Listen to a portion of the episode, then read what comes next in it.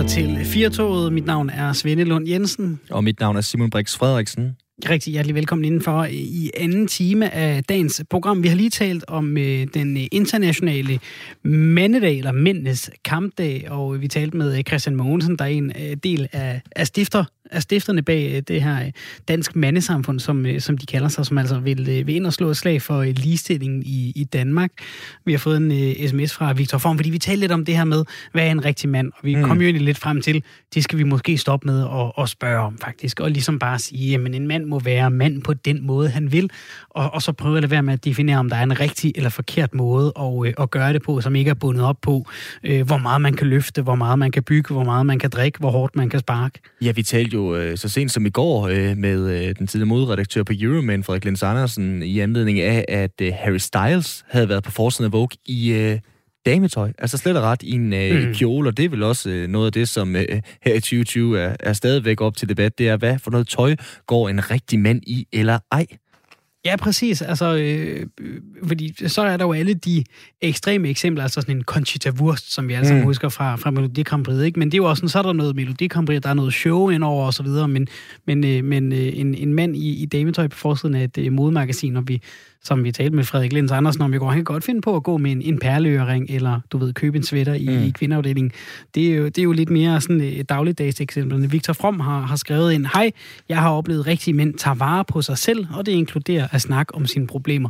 Det er jo faktisk meget godt indgå til, hvad, hvad en, uh, i går så en rigtig mand kunne være. Ja, lige nøjagtigt, fordi det er selvfølgelig vigtigt, at øh, mændene også får talt om deres problemer. Vi havde fat i nogle af statistikkerne lige for lidt siden. Altså, mændene, de bonger altså negativt ud på det her med øh, selvmord, de bonger negativt ud på det her med, med hjemløshed, de bonger også stadigvæk negativt ud på det her med øh, uh, alkohol Og, Øh, det er måske noget af det, der stadigvæk fordrer nogle øh, fordomme, og dem skal vi jo gerne have, have brudt, men vi skal også have vendt udviklingen. Ja, når vi kan se i statistikkerne, at, at der er flere mænd, der, der drikker for meget, der er flere mænd, der er hjemløse, der er flere mænd, der, der begår selvmord, så er ligestilling jo der. Det betyder jo ikke det samme, som når vi snakker øh, bestyrelsesposter eller løn til kvinderne. Det betyder ikke, at vi skal have flere kvinder over i de kategorier. Det betyder, at vi skal have mere fokus på, hvorfor mændene ender der, ikke? Og, og, og prøve at give dem måske en håndstrækning, før det går så galt. Ja, jeg hæver fat i det citat citat fra en filosof forleden dag, som havde været i debatten på øh, DR hos Clemens, som jo sagde det her med, at vi skal ikke tale om... Øh, ligestilling ved at sige, at der skal være 50-50 af det hele, fordi ligegyldigt hvordan vi vender og drejer det, så vil kvinderne stadigvæk føde flere børn, end mændene vil.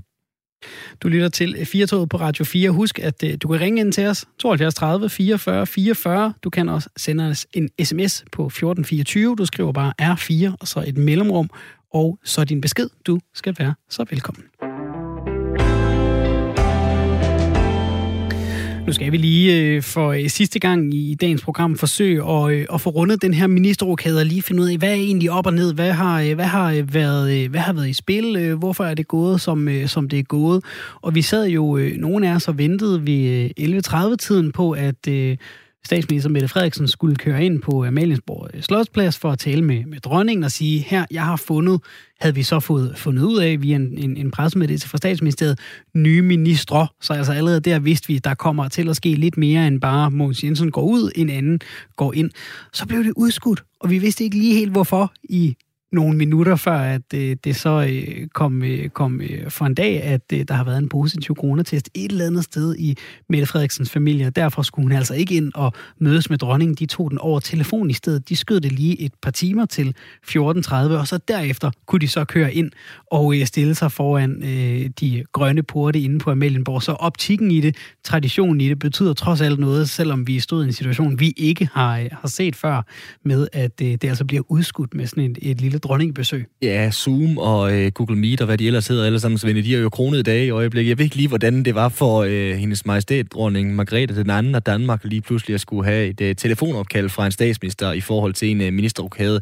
TV2 News, det banker afsted i, øh, i baggrunden for os her øh, uden lyd. Der er ministeroverdragelserne lige i øjeblikket i gang. Mogens Jensen, han står, og han smiler en dag også, selvom han nu øh, er nødt til at opgive de øh, forskellige ministerier, han er i gang med at overgive det, der nu kommer til at hedde Miljø- og Fødevareministeriet til øh, Rasmus Prehn. Ja, og, og, og Miljøministeriet ryger over under Lea Wermelin, og, øh, og, og så bliver det så fødevare, landbrug og fiskeri, som, øh, som Rasmus Prehn bliver, øh, bliver minister for. Vi skal prøve at samle op på det om et øh, kort øjeblik med øh, Peter Sindbæk, som øh, altså er øh, politisk reporter her på, øh, på Radio 4. Vi kan lige prøve at tjekke, om der er hul igennem til øh, Peter Sindbæk. Ikke endnu. Vi øh, bliver lige ved med at øh, prøve at få hul igennem til øh, vores øh, gode mand Peter Sembæk, der altså øh, følger øh, øh begivenhederne øh, for os. Øhm, og vi kan altså se de her ministeroverdragelser, der, øh, der finder sted øh, lige nu. Og det blev altså sådan en, en, det blev en, vi kommer til at tale med, med Peter Sindbæk om det, men en, en lille en lille rokade. Ikke, ikke en stor rokade, det er en lille rokade. Nej, og man kan jo sige, at en mand og statsminister som Lars Løkke Rasmus, han havde jo nærmest en Ph.D. i at lave de her ministerrokader der. Det her, det er jo den første, som øh, Socialdemokratiets statsminister Mette Frederiksen altså øh, står bag. Og for en mand som øh, Mogens Jensen, som jo allerede inden at stats, Øh, statsministeriet gik til Socialdemokratiet ved sidste valg, jo måske havde lidt øjne på en kulturministeriet post. I stedet så fik han altså den her lille blandede øh, pose slik, som bestod af Fødevareministeriet. Det bestod af ligestilling, det bestod af øh, fiskeri, og det bestod af nordisk samarbejde, så var det måske ikke lige det her år, han havde sådan kigget ind i, øh, Svende. Vi dvælede begge to, tror jeg, ved et tweet den anden dag øh, oven på, på et relativt hårdt 2020, hvor der var en, der, der gjorde sig lidt tragikomisk morsom på Mogens Jensens bekostning. Nu mangler vi bare en krig mellem Norge og Sverige, så er pladen fuld for alle de ministerier, som øh, han har skulle varetage, skulle være gået helt øh, HC. Det, det har ikke været sjovt. Jamen, han står trods alt stadigvæk på TV2 News og, og smiler og overdrager et ministerie. Ja, og som vi talte med, øh, med Lars Barfod om i går, tidligere minister, øh, som øh, måtte øh, gå af, så øh, kan man altså godt komme tilbage igen. Det gjorde Lars Barfod. Han øh, var også minister for fødevare og familie dengang hed det. Så kom han altså tilbage som både transport- og øh, justitsminister. Så øh, må ikke, at øh, han stadig har en, en chance, den gode Mogens Jensen, selvom han altså øh, står øh, lidt med æg i fjeset her, og, øh, og, øh, og ikke just ligner en vinder på sådan en dag som i dag. Den nu tidligere ministers resortområde, det strækker sig jo altså over Fødevareministeriet, som vi lige har nævnt til, til ligestillingsminister, fiskeriminister og minister for øh, nordisk samarbejde. Og øh, nu håber jeg efterhånden, at vi øh, har øh, vores øh, kære politiske reporter på Radio 4, Peter Sindbæk, med. Har vi dig med, Peter? Det skulle I gerne. Yes, velkommen til. Tak fordi fordi du skal jo øh, opklare lidt for os, så det ikke øh, bare er Svend og jeg, der leger politiske reporter. Det er jo sådan set det, du er øh, ansat til. Jeg skal gøre mit bedste i hvert fald. Det er vi glade for. Hvad er umiddelbart sådan det mest bemærkelsesværdige ved den øh, ministerrokade, som Mette Frederiksen hun har eksekveret i dag? Altså man kan sige, at der er forskellige dele her, som man skal hæfte sig ved. Først og fremmest skal man hæfte sig ved, at det ikke er en særlig stor rokade. Altså det er, øh, der har været spekulationer hele dagen igennem på, på Christiansborg og blandt flere politikere, også internt i Socialdemokratiet, som man har spekuleret i, vil der komme en større bølge. Man har jo ikke bare stået med den her ene kan man sige, ret store skandalesag, men der har også været virak omkring andre ministre, hvor der har været spekulationer om, kunne man måske tænke sig en, en, en større rokade, hvor man for eksempel tænkte kulturminister Joy Mogensen ind i den, hvad med udenrigsminister Jeppe Kofod, var man ude i en større rokade. Det endte man ikke med. Man endte med at rykke en lille bitte smule rundt i øh, opstillingen, og så hive øh, Flemming Møller øh, Mortensen ind øh, som, den en, som det eneste nye ansigt på øh, ministerholdet, øh, nu som øh, minister for udvikling og øh, nordisk øh, samarbejde. Og det er, det er sådan set, hvad kan man sige, det man skal hæfte sig ved. Det andet, man så skal hæfte sig ved, det er, at man jo har truffet en beslutning om at splitte Miljø- og Fødevareministeriet op. Så nu har vi et decideret Fødevare, øh, Landbrugs- og Fiskeriministerium og et separat Miljøministerium. Og det er jo i virkeligheden her øh, hele kernen i den skandalesag, vi har været vidne til her de seneste par uger, har, har ligget og virkelig øh, boldret sig altså den nye minister på holdet, som kommer fra en øh, chance som øh, gruppeformand, det er jo Flemming Møller Mortensen, øh, som øh, jo er øh, valgt i Nordjylland. Altså hvad er han for en profil, der nu bliver hævet ind og, og får sin øh, debut og sin jomfrurejse som minister? Altså, han har, øh, han har siddet i Folketinget siden 2007 og været en relativt stabil, øh, hårdarbejdende kraft i, øh, i partiet, og så har han så beklædt øh, posten. Han er tidligere sundhedsordfører også, og har øh, beklædt posten som øh, gruppeformand øh, siden øh, valget i, øh, i sidste år. Så han er en med bred, øh, man kan sige relativt bred erfaring, og så kan man sige, det er jo ikke nødvendigvis den, den mest øh, omsiggribende øh, ministerpost, øh, han, han rykker ind på, så det er en, en post, som, øh, som i hvert fald Mette Frederiksen så har ment, at han øh, kan løfte ganske fint. Men øh, ja, en øh, Øh, stabil øh, nordjysk fyr. Man kan bemærke lidt kuriøst, at øh, Mogens Jensen var jo øh, man sige, homoseksuel minister øh, på, øh, på ministerholdet, og, og Flemming Mortensen er også øh, homoseksuel. Så øh, der der er i hvert fald en, øh, en LGBT-flag, der stadig vejer på, øh, på ministerbordet. Det ved jeg ikke, om man skal lægge så meget i. Er der nogen overraskelser i det her? Fordi nu, øh, nu er vi jo et sted med den politiske journalistik, hvor vi allerede godt ved, hvem der sidder i de biler, når de kører ind på Slotspladsen. Det er blevet afsløret af, af folk, der har opsnuset øh, og erfaret, hvem det er, der, der er i spil. Øh, var det her sådan det, vi, det, vi lidt forventede? Er der nogen overraskelser? Er det overraskende, at det, at det ikke blev øh, en, en større rokade, hvor der blev rykket lidt rundt? Er det, er, det, er det måske egentlig bare, som vi havde forventet, at der bare blev kørt en anden fremtrædende socialdemokrat ind? Øhm, jeg synes egentlig, der var et, et, et lignende mønster fra øh, selve regeringsdannelsen tilbage i, øh, i juni, 28. juni i øhm, øh, sidste år, og så frem til nu, nemlig at det var bemærkelsesværdigt egentlig, at der ikke er blevet ligget mere. Altså, jeg tror ikke, det var alle, der lige havde erfaret det øh, flere timer i forvejen, som man jo har været vidne til ved andre mm. regeringsrokader øh, før i tiden. Så øh, de, de er gode til at holde øh, nyhederne nogenlunde internt, øh, og det tror jeg også lykkedes øh, den her gang.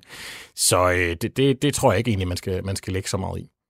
Må jeg spørge dig, øh, Peter Sindbæk, nu, nu sidder jeg og kigger på, på TV2 News, hvor Mogens Jensen står og, og holder en tale nu, og det er, jo, øh, det er jo en del af traditionen omkring det her med ministeroverdragelser. Vi ser det jo øh, mest, når der er regeringsskifte eller større rokader, hvor det ligesom foregår over en, en, en hel eftermiddag, og hvor det jo som regel er med godt humør, ikke? Altså, der er måske også lidt tårer, man skal sige farvel til nogle medarbejdere, man har arbejdet tæt sammen med, men, men så er det jo, en, det er jo en, en, en, på mange måder en festdag, typisk for, for politikerne. Er det en lille smule sådan, er det lidt, er det lidt tonedøvt, at vi har sådan, så har vi Mogens Jensen, der står og, og holder en tale, og vi har øh, Dan Jørgensen, der har lagt et billede på Instagram. Tak for minister, øh, indsatsen som minister Mogens. Vi har øh, departementchefen i Miljø- og Fødevareministeriet, Henrik Studsgaard, der står og giver blomster og smil, mens øh, Pia Olsen Dyr, en anden fremtrædende person i, og, i, i, i, i regeringens støttepartier, har mistet tilliden til ham. Altså, det er jo ikke så, hvad kan man sige, så folkeligt, det teater, de har gang i lige nu. Nej, man kan sige, at den her rokade kommer jo også på en, øh, for regeringen og Mette Frederiksen især en, en lidt kedelig baggrund, altså en, en, en relativt sørgelig baggrund i virkeligheden. Det er en, vel nok den største skandale, krise, øh, regeringen står i lige i øjeblikket. Og det var jo ikke Mette Frederiksens med hendes gode vilje, tror jeg godt roligt, man kan sige, at øh, Mogens Jensen han skulle forlade sin post. De har jo hele tiden igennem forløbet omkring øh, ordren, øh, den ulovlige instruks om at aflive øh, danske mink, beklaget, øh, lagt sig ned, sagt, det var en fejl, øh, og ellers har forsøgt at øh, stå, stå last og bræst og komme igennem den her storm. Og det, det lykkedes jo så ikke for Mogens Jensen i hvert fald, fordi han mistede øh, tilliden fra, øh, fra støttepartierne. Ganske rigtigt, det der måske kan være lidt teateragtigt, det er jo for eksempel, som du også nævner, at Pia Olsen Dyr var ude og sige, at lige præcis Henrik Studsgaard, som jo har blandt andet også fremgår meget øh, fremtrædende i den redegørelse, som jo også kom i går, nemlig som, som gennemgår hele forløbet, også tydeligt viser, at der i hvert fald i embedsværket har været nogle gevaldige bummer der og noget, noget, noget hvad kan man lige så godt sige, decideret rystende dårlig kommunikation mellem styrelser og ministerier, også på embeds, øh, Øh, departementchefniveau. Øh, og at han så står der samtidig med, at, øh, at SF jo også har, har betegnet ham som en, de måske ikke ser fortsætte posten. Man kan så øh, konstatere, at øh, Rasmus Prehn på øh, Amalienborg Slotsplads jo understregede, at han som øh, minister for et nu nyt ministerium, altså for Fødevare, Landbrug og Fiskeri, skal have en ny øh, departementchef, og altså at Henrik Studsgaard øh, bliver i det øh, tilbageværende øh, selvstændige Miljøministerium. Så man har jo stadig en situation, hvor, øh, hvor en, en øh, departementchef, som har spillet en, en markant rolle i det her, og så også offentligt har fået lidt kritik øh, af navngivende politikere, øh, jo stadig står og skal smile og give blomster. Så det teater, det, det slipper vi nok aldrig rigtig af med, men det er jo også en helt anden omstændighed, og der forsøger man så at holde, holde på formerne om man skal kalde det teater, da statsministeren hed Lars Løkke Rasmussen, det, det ved jeg ikke, men han havde i hvert fald øh, en rimelig øh, god guldmedalje hængende om halsen i forhold til at lave en del af de her ministerrokader. Øh, nu har vi jo spekuleret, det er jo vores privilegie som journalister, i hvem bliver minister, hvem bliver ikke minister. Der var nogen, der spekulerede i, øh, i en anden øh, fremtrædende S-profil, Jesper Petersen, skulle være det, og så var der nogle andre, der sagde, at han er lidt sådan for, øh, for bisk. Altså har Mette Frederiksen brugt lidt ligesom Lars Lykke nogle gange, den her rokade til at få ro på eller rydde op? Jamen altså, man har i hvert fald ryddet op, øh, alt den stund, at man får en ny minister, som ikke er fedtet ind i, øh, i alle de her ting, til at varetage et nyt ministerområde, hvor der stadig er øh, et relativt store, øh, hvad kan man sige, administrative tillids, der er tillidsproblem simpelthen også fra det politiske system over for, hvordan det her det er forløbet, og hvem der har ansvar for hvad. Og der er jo stadig en mulig advokatundersøgelse, eller endda måske også øh, buller om en, øh, en øh, kommissionsundersøgelse, som ligger og venter. Øh, det får vi jo så afgjort her over de næste par dage, øh, måske i næste uge, hvordan det her forløb det skal undersøges helt konkret. Øhm, og der kan man sige, øh, lige netop i forhold til for eksempel Jesper Petersen, der øh, er han jo en, som den socialdemokratiske ledelse læner sig rigtig meget op af i de daglige kampe. Han er en, øh, en hvad kan man sige, en, en effektiv øh, politisk ordfører, og det skal man heller ikke underkende, at en etpartiregering har brug for øh, en stærk politisk ordfører. Der er sikkert mange ting, der har spillet ind, men et, et, et regeringsparti, et etpartiregering har også brug for en stærk gruppeformand. Hvem ved, det kan jo være, at, at Mogens Jensen Mogens Jensen kan træde ind på den post, når han nu kommer tilbage i, i gruppen og skal øh, fortsætte sit parlamentariske arbejde. Han er jo medlem af Folketinget, så det er jo ikke, fordi han øh, kommer til at stå ude på, øh, på kantstenen. Hvem er, er dagens store vinder? Er det øh, Rasmus Prehn? Er det øh, Flemming Møller Mortensen? Øh, ja, altså man kan vurdere, den opgave, Rasmus Prehn står overfor, er, øh, tror jeg ikke, der er særlig mange, der sådan ligefrem vil sige, at de vil nyde at overtage. Det er et, øh, et, et decideret oprydningsarbejde, der går i gang nu for, for Henrik øh, Sluder Flemming Møller Mortensen. Der, øh, jeg tror da altid, at hvis man ikke har været minister før, og lige pludselig bliver det, så er det da en, en stor personlig øh, sejr for ham. Så ja, tillykke til ham. Det tror jeg, at han er rigtig glad for i dag. Ja, fordi nu siger du jo selv, øh, Peter, at der kommer et oprydningsarbejde i, i øh, Rasmus Prehns øh, ministerium. Hvis man sådan kigger bredt over det, altså Peter Hummelsgaard har jo også fået udviklet, øh, udvidet sit øh, resortområde osv. Hvilket ministerium i den her rokade har den sådan på forhånd varmeste taburet? Altså, hvad skal vi holde øje med det næste års tid? Jamen, det er uden tvivl øh, Rasmus Prehn og Fødevare, øh, Landbrug og øh, Fiskeriministeriet. Det er dem, der er, det er der ministeren gik, det var i den kapacitet. Læg mærke til, når vi omtaler Mogens Jensen, så er det primært i de sidste par uger, så er det fødevareministeren, øh, der er blevet kaldt i samråd i, i det der hin sammenhæng. Og der er jo også samråd, der stadig står og venter på den nye øh, fødevareminister. Så det er her øh, masse fokus er, men det er jo også der, hvor der er et stort politisk spil i øjeblikket om at få en generel undersøgelse, ikke bare af øh, hvad hedder det, Fødevareministeriets rolle i det her, men også øh, Udenrigsministeriet, Justitsministeriet, Erhvervsministeriet, Statsministeriet selvfølgelig. Den helt store øh, tvivl kommer også der i forhold til, at de borgerlige partier jo ønsker en, en kommissionsundersøgelse af, af hele det her forløb. Også noget, som skal gå hele vejen op til, hvilken rolle øh, statsminister Mette Frederiksen spillede i, i hele det her forløb. Så den her sag er jo bestemt ikke overstået, den, øh, jeg ved ikke om den varmeste taburet i forhold til selve Rasmus Prehns ministerkarriere øh, er, er ham, men det er i hvert fald der fokus ligger. Altså, det er et ministerium, hvor der er enormt øh, stort politisk pres på i øjeblikket. Det skal man ikke være i tvivl om. Jeg, jeg kan se, at Rasmus Prehn lige har fået en gave af Mogens øh, Jensen, og Ej, der er i hvert fald, han har i hvert fald han har fået en kurv, og det ser ud til, at der i hvert fald er noget dåsefisk i, så det er i hvert fald nok en, Nå, en henvisning til nogle af de ting, øh, han skal til at overtage Man kan sige, som en uh, sidebe, sidebemærkning fandt vi ud af her i dag, at uh, Mette Frederiksen overtog uh, hvad hedder det, Justitsministeriet fra Karen Hækkerup, så fik hun faktisk en, en minkkrav. Den har nok faldet i dårlig jord i dag. Ja, men det, ja, det er da bare lidt sjovt. Det er lidt sjovt. Tusind tak, Peter Sindbæk, for at øh, få redegjort for både det seriøse og øh, det sjove i øh, dagens øh, politiske nyheder. Det var en fornøjelse, som altid. Selv tak. Og øh, således har vi altså fået rundet øh, den her øh, ministerrokade rimelig godt, synes jeg, ikke? Ja, det synes jeg. Jeg kunne ikke lade være med at stusse lidt over, og nu taler vi om en minkpæl, som Karen Hækkerup hun øh, gav til Mette Frederiksen, da hun blev justitsminister. Så fandt jeg lige, øh, da Venstre overdragede øh, statsministeriet til øh, Socialdemokratiet og Mette Frederiksen, der øh, fik Mette Frederiksen og Lars Løkke Rasmussen et par Kansas-bukser for fordi at nu skulle hun altså i arbejdstøjet for mm-hmm. at mhm. få øh, danskerne til at øh, have en ordentlig økonomi fremadrettet. Claus Hjort Frederiksen, han gav øh, forsvarsministeriet til Trine Bremsen og gav hende blandt andet et signalhorn. Og så kvitterede Trine Bremsen for gaven ved at over drage en drone til Claus Hjort med beskeden om, at så kunne han stadigvæk beholde overblikket. Til gengæld så gav Claus Hjort og Trine Bremsen retur. Han fik et flag, fordi det var den eneste måde, at uh, Trine Bremsen ville kunne trænge igen derinde på. Stærkt. Og ja, altså, det er, det er galgenhumor, ikke? Og ja, at køre det... en, en droneoverdragelse i, i, forsvarsministeriet, vil jeg sige. Således øh, oplyst og øh, opmuntret omkring øh, ministerrokader. Du lytter til øh, Firtoget på Radio 4. Husk, at øh, du kan ringe ind til os, 72 30 44 44. Du kan også sende en sms ind til os på øh, 14 24. Du skriver bare R 4, så et mellemrum, og øh, så den besked, du har lyst til at sende ind til os. Og tidligere i programmet, der uh, talte vi med øh, Christian Mogensen. Han er en uh, del af bestyrelsen i det, der hedder Dansk Mandesamfund. Vi talte om, uh, hvad det er for et arbejde, de skal til at kaste over i forhold til at kæmpe blandt andet for, for ligestilling for mænd, og vi talte altså også om, om det her med øh, stereotypen. Hvad er en, en rigtig mand? Vi har fået en sms fra Bjarke fra Vestjylland. Han skriver, kan man ikke uddrage, at en rigtig mand måske kunne være en mand, der er født mand, identificerer sig som mand og stadig er mand? Og der tror jeg måske, at dansk mandesamfund måske ville være lidt uenige. Der, altså, fordi man kan jo netop i 2020 øh, øh, ikke være en mand, og så blive til en, øh, en mand. Vi har en øh, lytter, der har ringet ind. Det er dig, Jonas. Velkommen til programmet. Tak skal du have. Hvad, hvad, hvad rører det i dig, det her emne? Det, øh, der er flere emner, der relaterer sig til det her, der, der rører det samme i mig, og det, det rører, det er lidt om, øh, om man skulle tilbage til at bruge øh, mand og kvinde som, som de her to biologiske kategorier, øh, og så måske bare begynde at sige menneske eller person i andre sammenhænge. Mm. Altså nogle af de ting, som, som I sagde, øh, Dansk Mandesamfund her, øh, eller hvad det nu var, foreningen hed. Hvad hed mm. det? Ja, Dansk Mandesamfund. Dansk Mandesamfund. Altså nogle af de ting, de vil kaste sig over. Man kan sige, det er jo givetvis næsten sådan et biologisk statistisk problem. Mænd har større forekomst af et eller andet selvmord, eller hvad det nu er. Det kan sige, det er jo noget, der knytter sig til mænd, forstået på den måde med, med et ekstra Y-kromosom.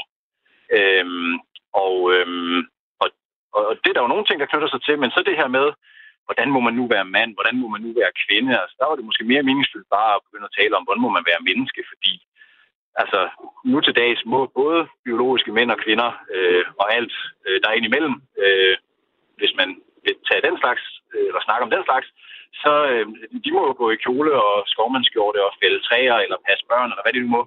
Øh, så man bare skulle blive fat i det, at vi jo alle sammen er mennesker eller personer. Øh, så så du må være et menneske, der går i skovmandskjorte. Du må være en person, der er en god forsørger. Du må være en person, der er et eller andet. I stedet for at sige, at det er mænd og kvinder, der må det, fordi altså, der er det, jo ikke, det er jo ikke så biologisk relevant længere, hvad, hvad man kan, og, og mest af alt, hvad man kan der. Jeg kunne forestille mig, at der ville være lidt modstand sådan generelt set på, på det her med, altså jeg kunne forestille mig, at man, øh, man måske kunne møde det her med, så bliver det ligesom Sverige, ikke? hvor det hele skal være så politisk korrekt. Hvad siger du til sådan en, Jonas?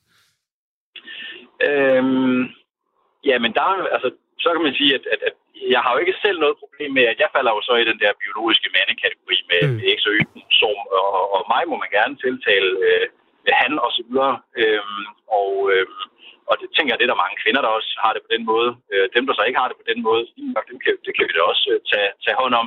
Så det var egentlig ikke, det var mere bare det der med, altså, hvad kan, hvad kan kvinderne bidrage med i bestyrelsen? Eller må kvinder gå i skovmandsskjorte? Kunne man så mm. ikke bare lige træske tilbage og sige, må mennesker gå i skovmandsskjorte? Ja, det må de gerne. Ja. Må mennesker gå i kjole? Ja, det må de gerne. Øhm, og altså sådan så er man ikke... Fordi der er nogen, der...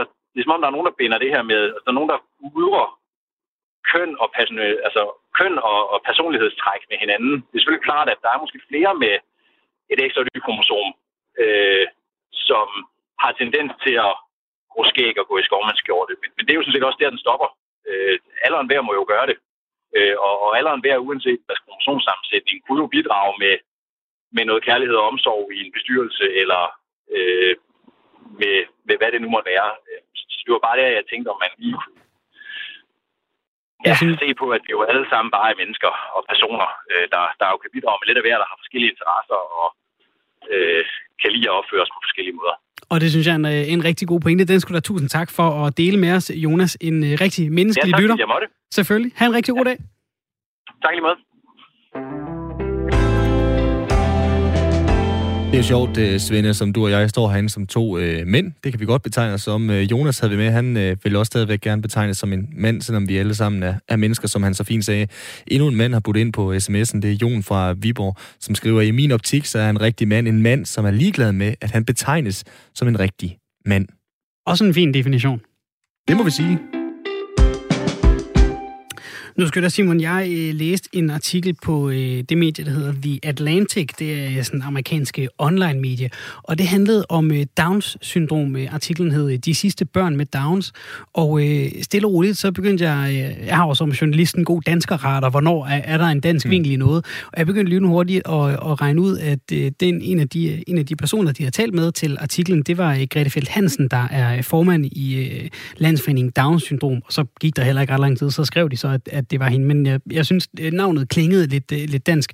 Og, og det var simpelthen så en, en, en længere udredning, den her artikel af, hvordan står det egentlig til med, med Downs både i Danmark og, og i resten af verden. Hvordan har man, hvad kan man sige, hvordan har man taget stilling til det? Altså, hvornår er man begyndt at undersøge, hvor gør man det henne forskellige steder i verden? Og det gjorde mig lidt nysgerrig på, fordi det er jo en, en debat, der kommer op med jævne mellemrum, øh, øh, hvor mange der, der vælger det fra. Vi var nede på, at der i 2019 blev født 18 børn med, mm. med Downs i Danmark, hvor det for eksempel i USA et større land bevares, men der blev født 6.000 med, med Downs, så man kunne sagtens gange de tal op og, og, og, og finde frem til, at, at øh, de måske øh, kører med, med en lidt anden tilgang til det i, i USA. Så derfor ringede jeg til øh, Grete Fjell Hansen for at, for at, at, at spørge hende, jamen, hvordan går det egentlig med, med hele debatten omkring Downs? Hvordan er det? Hun har selv en, en søn med Downs, som er, som er 17 år gammel, øhm, og, og det har de jo ikke alle dem, der sidder i mm. den her bestyrelse. Altså, de har en eller anden form for relation til, til Downs-syndrom øh, som, som forældre forældre, så, øh, så de folk, der, der ringer ind, øh, kan blive lidt, lidt klogere på, øh, hvordan det egentlig er. Så fordi det er folk, der ringer ind og har spørgsmål. Typisk, siger hun, så er det, når de har fået en prænatal diagnose, altså det vil sige, før barnet bliver født, men de får mm. at vide efter for eksempel sådan en nakkefoldsscanning, at, at det her det er altså et barn, der har, der har Downs. Så jeg ringer til, til, til Grete Fjell Hansen for at høre, hvad er det så for nogle ting, folk, øh, folk gerne vil vide? Når de har fået diagnosen, så øh, mig eller vores øh, dygtige sekretærer, også, øh, som også er forældre, som de ringer til, og vi har også øh, flere kontaktforældre i foreningen. Og øh, ja, så ringer de og øh, er øh, i, i vildred og i desperat øh, behov for at få vendt sagen med nogen, som øh, kan svare på nogle spørgsmål. Øh, hvad, hvordan er et familieliv, når et familiemedlem har Down-syndrom? Hvad er med søskende? Øh, går karrieren i stå? Kan man leve et almindeligt liv? Kan mennesker med Down-syndrom leve et, et, øh, et liv, som er værdigt? Og øh, øh, ja, det, det er meget sådan det, det kredser om. Hvordan vil livet blive? Og hvad kan du så fortælle dem? Altså det, jeg ligesom kan tilbyde, kan man sige, eller vi i foreningen kan tilbyde, det er sådan et, øh, et bredere perspektiv på, øh, hvordan livet vil blive. Fordi der er ikke, øh, altså man kan sige, hvis der er noget, der er det samme for mennesker med Down-syndrom som for alle os andre, så er det, at der ikke er noget, der er ens. øhm, der er ikke nogen af os, som ved, hvordan øh, vores fremtid ser ud. Og øh, man kan sige, øh, hvis du bare spørger mig som privatperson, så kan jeg jo give dig en historie om, hvordan mit familieliv har været med en søn med Down-syndrom, men det kan man ikke rigtig bruge til så meget.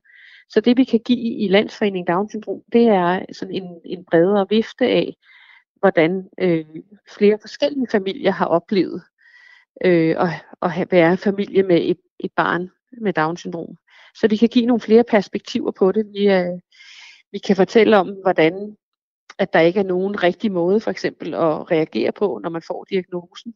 Øh, det er også meget forskelligt, nemlig noget, der kan overraske familier er også, at det ikke er nødvendigvis sådan, at man som par heller reagerer ens. Øh, for man har forskellige ting med i, i rygsækken, kan man sige. Øhm, så ja, altså det vi sådan kan, kan give, det er det brede perspektiv. Øh, og, og folde sagen lidt ud, så det hverken bliver et rosenrødt billede eller et skræmmebillede.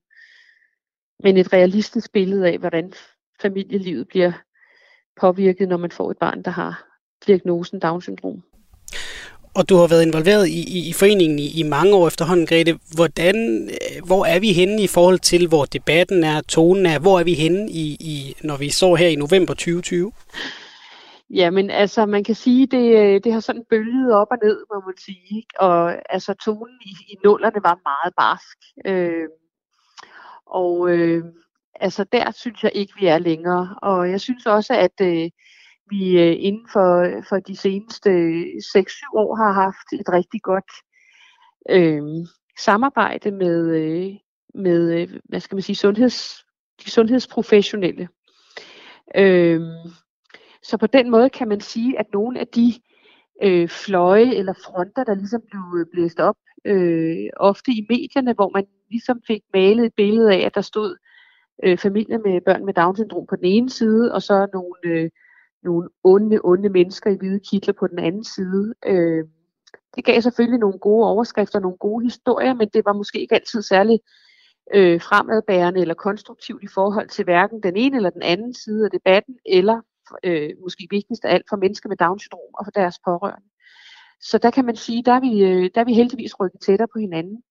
Og jeg tænker, at, øh, at øh, noget af det, vi sådan får, for, øh, for ligesom fokus på, det er, at det handler egentlig ikke om, hvem der har ret eller, eller tager fejl, fordi der er ikke nogen rigtige svar, når det drejer sig om, om, øh, om for eksempel rådgivning af gravide. Og det er egentlig det, det der er hele øh, landsfamiliens pointe også, at, øh, at vi, vi kommer ikke og... Øh, altså, jeg plejer sådan at sige lidt poppet, at jeg ikke er ansat i marketingsafdelingen for at få et barn med Down-syndrom.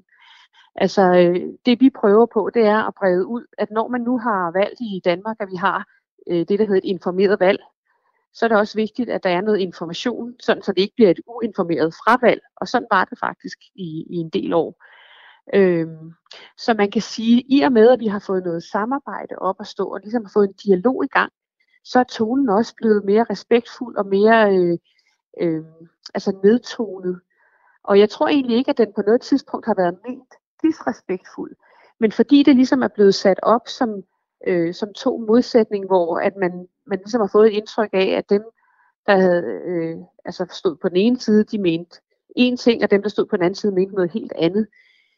Øh, så det der, det, det, det voldsomme, den voldsomme retorik er kommet ind, hvor det i dag er mere sådan, at vi, øh, at vi taler egentlig samme sprog, eller i hvert fald vi prøver at tale samme sprog, forstået på den måde, at vi har hver vores ekspertiser på, på de forskellige øh, ekspertområder, kan man sige. Nu, øh, nu nævnte du, at, at, øh, at øh, folk, der, der ringer ind, det er så folk, der har fået en, en prænatal diagnose, ja. og, og, og måske er i tvivl om, hvad de skal gøre. Og så sidder du der som, som formand, du sidder der også som, som mor til Karl Emil, der, der er teenager og født med Downs. Ja. Kan du forstå den tvivl og, og det eventuelle fravalg, nogle af dem må tage? Altså, ja, det kan jeg sådan set godt. Altså, men man kan sige, det er egentlig lidt ligegyldigt, fordi det er ikke det. min mission er egentlig ikke at, øh, at blive forstået. Øh, men, altså min mission i den situation er at øh, viderebringe information og, og udvide perspektivet.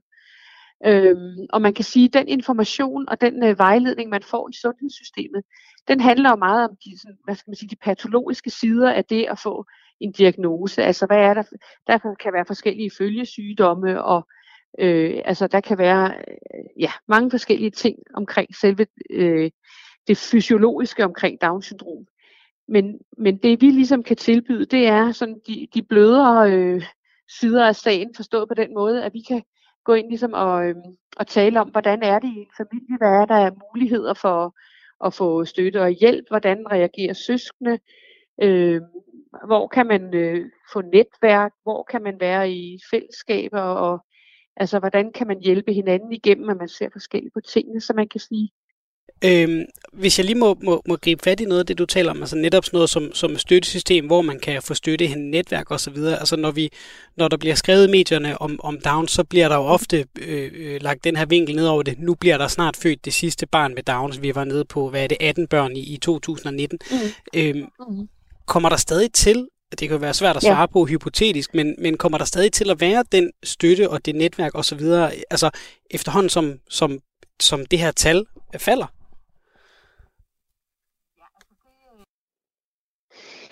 Ja, altså det, øh, det, man kan sige, nu bliver lovgivningen selvfølgelig øh, i Danmark jo ikke lavet ud over en, en særlig diagnose. Man kan sige, den lovgivning øh, og støtte og, og velfærdssamfund, der, er spændt ud under os. Det er jo et, et, øh, et system, der er gældende for alle borgere i Danmark.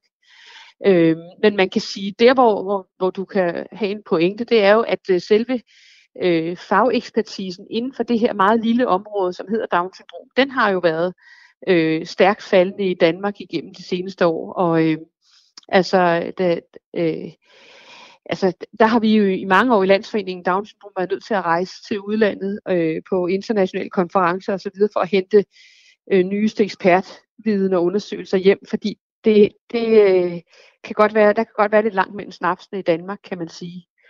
Så på den måde, øh, ja, men man kan sige, altså støtte og altså lægehjælp, vi har jo dygtige, dygtige læger øh, i Danmark, øh, heldigvis. Og, og den støtte, der er i sundhedssystemet, den gælder jo heldigvis i Danmark for alle, uanset antal kromosomer. Og hvis vi ser internationalt, hvordan er forholdene så øh, i, i Danmark? Jamen, det er jo sådan et meget øh, mixet, blandet øh, billede, kan man sige, fordi altså sådan helt overordnet set, så er vi jo ekstremt privilegerede i Danmark, øh, fordi vi bor i et velfærdssamfund, hvor alle har ret til at få øh, hjælp og støtte. Øh, og så, når det så er sagt, jamen, så er der jo, øh, det, det skal man ikke have læst ret mange aviser øh, for at vide, at øh, der er øh, altså nogle ekstremt store problemer i forhold til, at man så øh, om man får de ting, man faktisk har krav på. Der er stor forskel på, om man, altså hvilket postnummer man har. Øh, fordi kommunerne administrerer de her ordninger meget forskelligt. Øh, så der kan være nogle, nogle, øh, nogle kæmpe store problemstillinger forbundet med så at få den hjælp, man har krav på. Så man kan sige, hvis man kigger sådan helt øh, ovenfra i helikopterperspektiv, så er vi meget privilegerede og heldige i Danmark.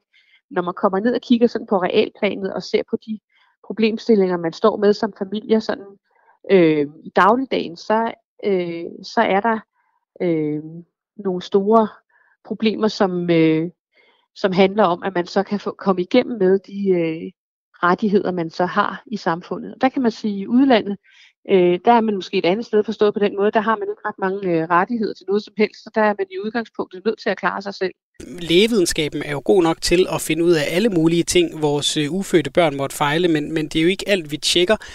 Er der noget sådan, hvad kan man sige, hvis man spørger dig i hvert fald, noget øh, forkert i, at, at vi stadig øh, tjekker for, for downs, men ikke for alt muligt andet? Mm, altså, jeg vil sige, altså, noget af det, jeg måske ville, på, ville pege på der, det er, at det, det har været en meget ensidig fokusering på downs hvis man sådan spørger gravide, øh, så er det typisk, at de, øh, at de oplever, at nakkefoldsscanning, det er øh, fordi, at man, altså med henblik på at se, om barnet har Downs.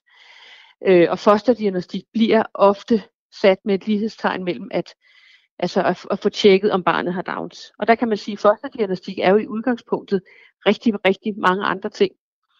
Øhm, så man kan sige, altså det er jo ret uheldigt, at, øh, der, der har været den der italesættelse af, at Down-syndrom, det er, det er absolut det, der ikke må ske. Øh, og det har vi da været enormt kede af, for man kan sige, at altså, når så, at det er sådan, at øh, der er en diagnose med, så er Down-syndrom måske ikke den aller værste diagnose, man kan komme ud med. Øh, som, så det er måske mere den der ensidighed og fokuseren på, øh, på øh, det negative, øh, og den der, øh, hvad skal man sige, fejlretorik, der har været tidligere i hvert fald i, især, hvor, hvor man netop talte om, om øh, for eksempel sådan ting, som man kalder det risikovurdering. Øh, og man, man snakker om kromosomfejl, og altså man, man siger, at altså man vil kigge, om barnet er raskt, eller om det har Down-syndrom. Men Down-syndrom er jo ikke en sygdom, det er et syndrom. Øh, så man kan sige, det har været talt meget ned, Down-syndrom, Øh, det har vi været kede af. Om folk vil have, når der nu er de her, altså vi, vi kan ikke i landsforeninger, vil heller ikke skrue tiden tilbage og, og stanse for øh, fosterdiagnostik. Øh, eller for folks frie valg til at gøre, øhm, hvad, hvad de ligesom synes er rigtigt i deres liv. Men, men vi arbejder for, at der er en, en øget øhm, viden om, øh, altså en realistisk og opdateret viden om, hvad det vil, vil sige at have Down-syndrom i dag, og hvilke muligheder der er for at leve et, et øh, godt liv med Down-syndrom og med et familiemedlem med Down-syndrom. Og det er ligesom vores fokus og vej ind. Og hvis jeg spørger bare dig, hvad, hvad er så det vigtigste, alle os, der ikke selv har haft det inde på livet, vi, øh, vi øh, burde, øh, burde forstå om det?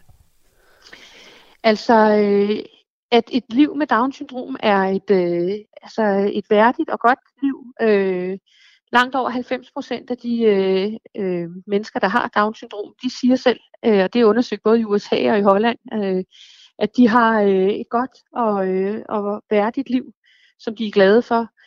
Øh, der er også lavet undersøgelser, der viser, hvordan søskende øh, er rigtig, rigtig glade for at ikke ville bytte og ikke ville undvære øh, og er også, at langt de fleste familier med forældre øh, øh, er glade for, at øh, for deres barn, øh, ung voksen med Down-syndrom. Øhm, så altså det vigtigste er at, øh, at få formidlet ud, at en diagnose med Down-syndrom, den kan være, øh, øh, altså der kan være problemer og der kan være kriser, men det er absolut ikke en, øh, en øh, hvad skal man sige, en dommedagsdom at få. Fordi der er mange, øh, øh, der er mange lyse timer i vente også, når man, øh, når man har et familiemedlem med Down-syndrom. Må jeg spørge dig til sidst, øh, Grete Fjell Hansen. Øh, øh, den her tid, det sidste halve års tid, har jo været speciel for, for rigtig mange af os. Hvordan altså, har, har generelt altså, de børn og unge, du, du kender til med Downs, klaret den her coronatid? Øh, altså, jeg har ikke noget statistik på det. Øh, jeg kan se på vores øh, medlemssider, det er noget, der, der skaber bekymring. Også fordi der ikke rigtig øh, kommer nogen sådan øh, overordnet konkrete svar ud her øh, fra dansk side. Der er nogle udenlandske undersøgelser, der peger på, at øh, mennesker med Down-syndrom kan være særlig udsatte med, øh, med covid-19. Men vi har ikke rigtig har kunne få det sat ind i en dansk kontekst. Så man kan sige, øh, det er jo altså især den uvidshed, der så har været, der, øh, der giver noget utryghed. Øh, der er forskellige, altså vores øh, medlemmer oplever, at de får forskellige svar. Nogle, nogens praktiserende læger siger, at der er ikke noget at være bekymret for. De kan bare køre, øh, som de plejer, og altså med almindelig coronahensyn, og andre har fået at vide, at de skal være ekstra forsigtige, når de har et barn med Down-syndrom. Og vi har ikke kunne se noget billede i, at det så er øh, dem med for eksempel øh, særlige følgesygdomme, at det er dem, der ligesom har fået at vide, at de skulle passe på. Det, er sådan, det virker sådan lidt tilfældigt, og derfor har vi også fra landsforeningens side prøvet at søge lidt oplysninger på, om vi kunne få sat nogle af de, nye, de internationale undersøgelser ind i en dansk kontekst, så vi kunne få nogle, noget afklaring på det. Men det har vi ikke rigtig haft til med endnu. Alt er jo nyt, og alt. Øh, alle har travlt med at undersøge andre ting også inden for corona. Og hvordan har det været, sådan, hvis man kan sige noget generelt, altså for den enkelte øh, med Downs, altså har de kunnet forstå, øh, hvad det er, der sker, og hvad det er, vi skal alle sammen? Altså det kan jeg ikke give noget entydigt svar på. Det er jo meget individuelt, hvor man er henne, og hvor gammel man er, og øh, hvilket funktionsniveau man, man ligesom er på. Men øh, altså, øh, jeg kan sige, med de, de øh, unge mennesker, jeg har tæt ind på livet, der, som jeg kender tæt og godt, som har Down-syndrom, de er, øh, deres reaktioner er meget lige de fleste andre danskere, så man er ved at være godt træt af det, og simpelthen snart ikke gider mere, og bare ønsker sig tilbage til, at tingene de bliver normale. Og sådan på, øh, på sådan lidt afstand, så ved jeg også, at der er mange af vores øh, medlemmer, som glæder sig til at kunne øh, give nogle gode krammer igen og få besøg af familie, hvis, hvis de har været på bosteder, hvor der har været ja, besøgsrestriktioner og sådan noget, så er det hårdt, og så er det svært at være, være øh, alene. Sådan sagde Grete Feldt Hansen, som er formand for Landsforeningen øh, Down-syndrom, som jeg talte med øh, tidligere i dag. Og det er jo noget, øh, som øh, de fleste øh, forældre stifter bekendtskab med, altså det her dilemma, altså den her tvivl, når man, når man øh, kommer der i, i uge 12 og bliver tilbudt sådan en, en nakkefoldsscanning og får et eller andet, øh, et eller andet tal, en eller anden øh, vurdering af, hvor sandsynligt det er, at, at ens øh, kommende barn øh, har et, et ekstra øh, kromosom. Ja, fordi øh, det er vel det, der er øh, dilemmaet, det er vel det, der fylder, det vel tvivlen op til. Jeg kan jo stå her og kloge mig nok så meget, mm. men jeg har jo aldrig prøvet det, Svende, fordi jeg ikke er, er forældre. Altså, mm. du, du er faktisk to. Altså, Hvordan havde du det i hele den proces? Jamen, jeg føler mig lidt skyldig ved at, at, at, at sidde og skulle svare på det, efter at have talt med, med Grete i, i, i dag, fordi øh, jeg, er jo, jeg er jo øh, meget enig i alt det, hun siger, men, men kan jo ikke løbe fra, jeg selv sad som, som kommende forælder, var enormt bange op til den der nakkefoldsscanning. Jeg tror, det er jo meget menneskeligt at frygte det, vi ikke ved, hvad er. Altså mm. det, vi ikke kender, uanset om det så er det ene eller det andet, fordi der var masser af ting, jeg var bange for. Det var ikke, det var ikke øh, kun, øh, kun én ting. Øhm, så, så jeg tror, jeg, jeg bryster mig lidt af øh, at være et, et forholdsvis rumligt menneske, og, og, så, og så lige skulle se sig selv i øjnene og sige sådan, gud, hvorfor har du det egentlig sådan med det, ikke? Øhm, og, og, og jeg tror, at lige så snart man, man, man rører ved noget, så, så bliver det mindre farligt. Jeg kan huske, jeg havde en øh, træner, der boede et år i, i USA, øh, som, øh, som var vores brødetræner en, en, øh, nu har vi snakket om, om mænd, altså en rigtig mand, ikke? Markant overskæg, øh, en hård negl, øh, forventer af dig, øh, men, men, men som kunne fortælle, at noget af det smukkeste, han nogensinde havde oplevet i, i et langt liv med sport, både som udøver og træner for både øh, skolens fodboldhold og, og bryderhold, det var en, øh, en højt profileret øh, bryder, som havde tabt en meget, meget vigtig kamp, øh, helt øh, knust og, og i tårer over øh, at have tabt øh, den her dyst. Og så var der altså en, en bryder på, på et andet hold, som havde Down-syndrom, som går over over, gik over og lagde armen om ham og sagde, hey, ved du, det skal nok gå. Og, og, og den der bare en til en øh, menneskelighed, medmenneskelighed, det var for ham noget af det smukkeste, det er jo et enormt godt billede altså, øh, på øh, øh, den positivitet, som, som mange forbinder med, øh, med øh, at have down. Så det er jo et, et meget godt sådan, håndgribeligt eksempel, når man, når man sidder og ellers måske kun lige kender det fra Morten og Peter, lad os bare være ærlige. Ikke? Ja, lige præcis. Det er jo der, hvor man ligesom kan sige, at øh, folk med Down-syndrom, de fik øh, deres øh, folkelige gennembrud, at øh, alle danskere på en måde kunne forholde sig til, at øh, vi havde Morten og Peter i, i et eller andet omfang. Jeg kan ikke lade være med at komme til at tænke på, Svende, nu står vi i Aarhus, og du fortæller en historie om din bryde Lea. Altså her havde vi jo en, en nærmest nationalskjald øh, i John Sambe, som øh, øh, på et tidspunkt var også træner i øh, den klub, som han også var spiller i øh, AGF, og øh, havde, så vidt jeg husker, altså også en, øh, en knægt med, med Down-syndrom, hvor han en dag sagde til sine spillere, min søn, han vil gerne, han kan ikke, men I kan godt, derfor skal I også. Det synes jeg bare var så fint. Du lytter til øh, Firetoget på øh, Radio 4. Husk, at du kan ringe ind til os 72 30 44 44. Du kan også sende os en besked. Det gør du på 1424. Skriv R4 og så et øh, mellemrum, hvis du øh, får lyst til at blande dig. Vi har talt en rigtig mand i dag. Nu har vi endelig fundet en sms fra en øh, kvindelig lytter. Det er Camilla fra øh, Viborg, som skriver, en rigtig mand, familiens klippe, det kan man vel både være i skovmandskjorte eller i kjole med madlavning, børn eller PlayStation, skriver hun så øh, sørmer, og det synes jeg jo var lidt passende at bruge den som overgang til, at vi nu skal tale om netop PlayStation. For i dag, der har en række glade gamere, rigtige mænd eller ej, fået en anden i den længe ventede PlayStation 5, mens andre, de stadigvæk må vente, fordi efterspørgselen lader til at være for stor simpelthen. Helt op til marts er der ventetider til, og PS5 den går allerede på den blå avis til overpriser, fordi folk de øh, sælger den videre. Med andre ord, så er den her konsol omgivet af en sund mængde hype, og det er altså en øh, opfølger til PlayStation 4, der er syv år gammel. Men en ny PlayStation-konsol kan også give udfordringer, for eksempel for nogle af dem, som laver spil, især hvis du er et mindre spiludviklingsfirma. Jesper Krog øh, Christiansen, velkommen til. Jamen, velkommen. Tak for at blive inviteret. Selv tak, Communication og Community Manager hos Interactive Danmark, som arbejder for bedre vilkår for øh, netop de danske spiludviklere. Hvorfor kan en øh, PS5 være en udfordring for små spilfirmaer først og fremmest? Ja, det, det, kan der, det er der flere årsager til. Man siger, for det første, så, øh, så skal man jo til at udvikle til noget helt nyt hardware. Og i, i de fleste tilfælde, så betyder det, at man skal have noget, som bliver kaldt et dev-kit, som ligesom er sådan en særlig udgave af PlayStation 5, som er den, man bruger til at, at udvikle spillene på. Øh, fordi, man, øh, fordi den her nye PlayStation, den har jo en, en masse hardware, der ligesom er specielt udviklet til den. Så man kan ikke, man kan ikke bare tage en PC og så sige, om så udvikler vi det på den her PC, og så virker det på, på, øh, på PlayStation. PlayStation 5, så man skal have nogle særlige PlayStation 5, man ligesom kan udvikle på og teste, at det nu virker, som det skal, og man kan udnytte alt det her nye hardware, de har puttet i. Og de er jo ikke til, nødvendigvis sådan lige til at få fat på.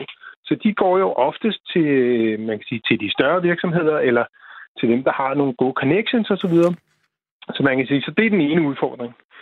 Og så er den anden udfordring, der er, det er jo, at det man ser hver gang, der kommer en ny konsolgeneration, så er det jo med stærkere hardware, der kan mere og kan vise billeder i højere opløsning øh, med den her generation, der kommer nu med PlayStation 5, jamen, så er det jo ligesom at jamen, nu skal vi spille i 4K.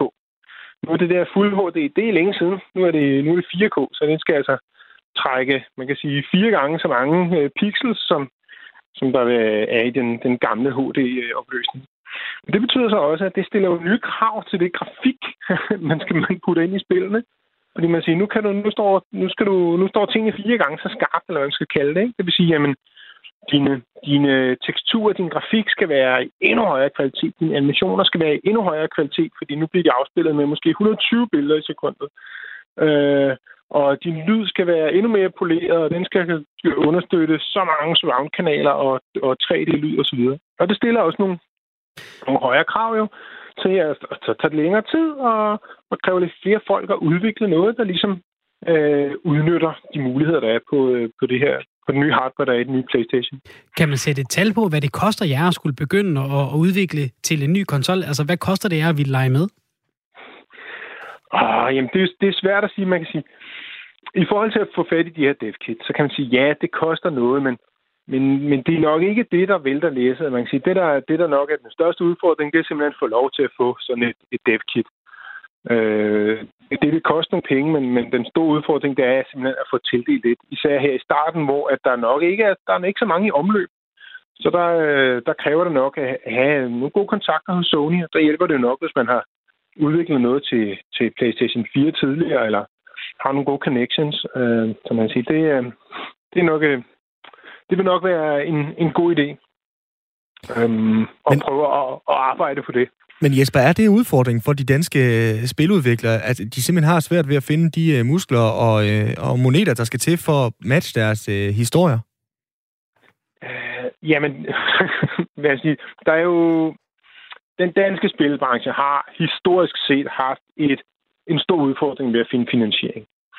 Øh, og man kan sige, det, det er den ene del af problematikken, og det har noget at gøre med, at de danske øh, man kan sige, spilstøtte muligheder, der er, det, de er primært kulturelle, det vil sige, de er ikke så kommercielt orienteret, de er relativt små, og der er et relativt dårligt klima for, for spilinvesteringer i Danmark. Øhm, jeg siger, det er den ene ting. Den anden ting, om det så er sådan en årsag eller konsekvens, høn eller ikke, så er det sådan, at, at, at vi kan se, at jamen, den danske spilbranche består i meget høj grad af små virksomheder. Og det vil sige, at man jo vil være yderligere udfordret i, øh, i forbindelse med sådan en, en overgang til en ny hardware-generation, hvor der er mangel på, på dev-kits, øh, og hvor man, der er nye krav til, til indholdet, fordi at jamen, små spiludviklere vil være særligt udfordret i, i den her sammenhæng. Ja. Altså man kan sige, det er, det, det, det er lidt svært. Øhm, men altså, man kan også omgå det på nogle måder. Der er jo mange danske udviklere, som siger, at de laver for eksempel en publish-aftale, så siger at vi har lavet det spil. Så finder de en, der kan udgive det og lave en aftale. Og så vil det ofte være sådan, at så publisheren måske står for at portere det. For eksempel til, til så udvikler man det måske, det måske til PC, og så står publisheren for at, at uh, portere det til, til PlayStation 5 og måske den nye Xbox også. For de har typisk nogle, nogle teams, som ligesom kun, kun laver portering af, af eksisterende spil. Helt kort her til sidst, øh, Jesper Krog Christiansen. Øh, nu har vi set nogle, nogle store øh, opkøb i spilbranchen de seneste måneder. Er det lidt ja. lavet til så nu efterhånden, at, at man, man skal prøve som, som lille spilfirma, prøve at ramme den der ene gode idé, der virkelig rammer, og så håbe på at blive opkøbt på en eller anden måde? Uh, ja, det er jo i hvert fald en mulighed. Man kan jo sige, at det, der jo sker i øjeblikket, det har du helt ret i, det er jo, der er en enorm konsolidering. Det vil sige, at, at nogle af de store køber op og gør sig endnu større. Men, men man kan sige, det er nok, det, jo, man kan godt gå efter at ramme hittet, men det, man skal gøre, det er, at man skal ikke satse alt på et kort. Fordi mange af de gange, hvor vi ser, at noget bliver et hit, der er det først deres andet, tredje, fjerde, femte, sjette mm. spil. Så, så man kan sige, din, udfordring, din største udfordring er, sørg for at overleve, så du kan blive ved med at lave spil, så du kan blive ved med at lægge lodder i tombolagen. Og så, fordi så er chancen for, at du på et eller andet tidspunkt får et hit, væsentligt større, end hvis du satser hele butikken på, på din første udgivelse. Og nogle af dem, der allerede har haft et hit, det er IO Interactive, der har lavet Hitman-serien, og de har altså øh, smidt et øh, lod i puljen ved at annoncere, at de arbejder på et James Bond-spil i dag. Det bliver spændende at følge. Jesper K. Christiansen, tusind tak for at være med her. Det var, det var en fornøjelse. I lige måde, du er Communication og Community Manager hos Interactive Danmark, der arbejder for bedre vilkår for øh, netop de danske spiludviklere. Og med det, Simon, så er vi ved vejs ende i øh, dagens program. Vi er kommet vidt omkring. Vi gør det igen i morgen fra 15 til 17. Bliv hængende her på kanalen. Der kommer kreds om et øh, øjeblik. Vi vil gerne sige tak til alle jer, der har lyttet med, skrevet ind, ringet ind. Altid en fornøjelse at, øh, at tale med jer og høre fra jer. Det gør altså det hele lidt sjovere, at der, at der, kommer, at der kommer lidt ind derudefra. Så gør jeg klar til at gøre det igen om uh, små 24 timer, når vi uh, går på igen og sender jer på en rigtig, rigtig god weekend direkte her fra Firtoget. Var det Simon Brix Frederiksen? Og Svend Lund Jensen blev hængende for et uh, nyhedsoverblik. Det kommer til dig, når klokken er 5.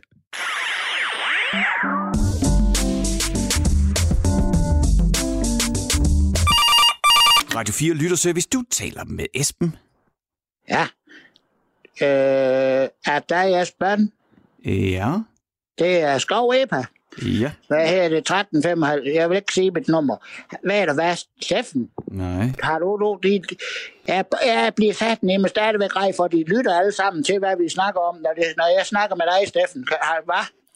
Det vil sige, er der ikke nogen, der... Kig lige, er der nogen, der lytter inden ved dig? I har kraft med den mikrofon og noget over det hele, har I ikke? Jo, det er, det er jo... Det er inden ved dig, de lytter. Det må være inden ved dig, de lytter. Jeg er ikke lige helt klar over, hvad du mener. De lytter alle sammen på, Steffen. Ja. Det gør de. Jo. Hvad har jeg haft? Det gør det, jeg har, ved du hvad? Det er lige meget, hvad vi snakker. Hvad har vi snakket om? Har snakket vi om, da jeg ringede i sidste gang, i sidste uge? Hvad har vi snakket om? I, Ja, vi, vi har, kan du huske noget af det? Vi- Prøv at sige noget. ja, altså, Sig et eller andet. jo, vi har jo snak- Sig noget. Ja, men altså... Et eller andet, du kan finde på at sige. Så, for så kan du fandme tro, hvis du får sagt, hvis jeg, hvis jeg siger noget som helst, så kommer det op med, at de, de, de vil sælge alt muligt. Oh, ja. Det er, og det er kineserne, der gør det. Nej. Dem skal man fandme ikke, det kan godt. Dem skal man fandme ikke grine af. Kina. Der er ikke Kina, skal man ikke grine af. De er sat med tosset, ja. Det er jo de vil sælge alt muligt. Ja. Klistermærker og øh, massage, hovedpuder og, og alt muligt. Når man have skrevet massage på, med, inde på en, en internet, så kommer de med det whis, whis, whis, så dukker det op. De vil sælge alt muligt. Lige så snart man har sagt noget, ja. så de, de lytter til, hvad vi siger. Mm. Jo. Kan du høre, hvad jeg siger? Ja. Jeg, sag- jeg sætter tape over mikrofonen, hvis de, fordi det er lige meget, hvornår. Så kommer det op.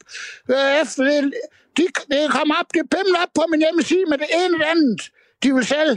Steffen, Ja. der er nogen, der vil sælge os alt muligt. Øh, Ja. Det er reklamestunt. Ja. Du skal brænde det her bånd, når vi er færdige med at snakke.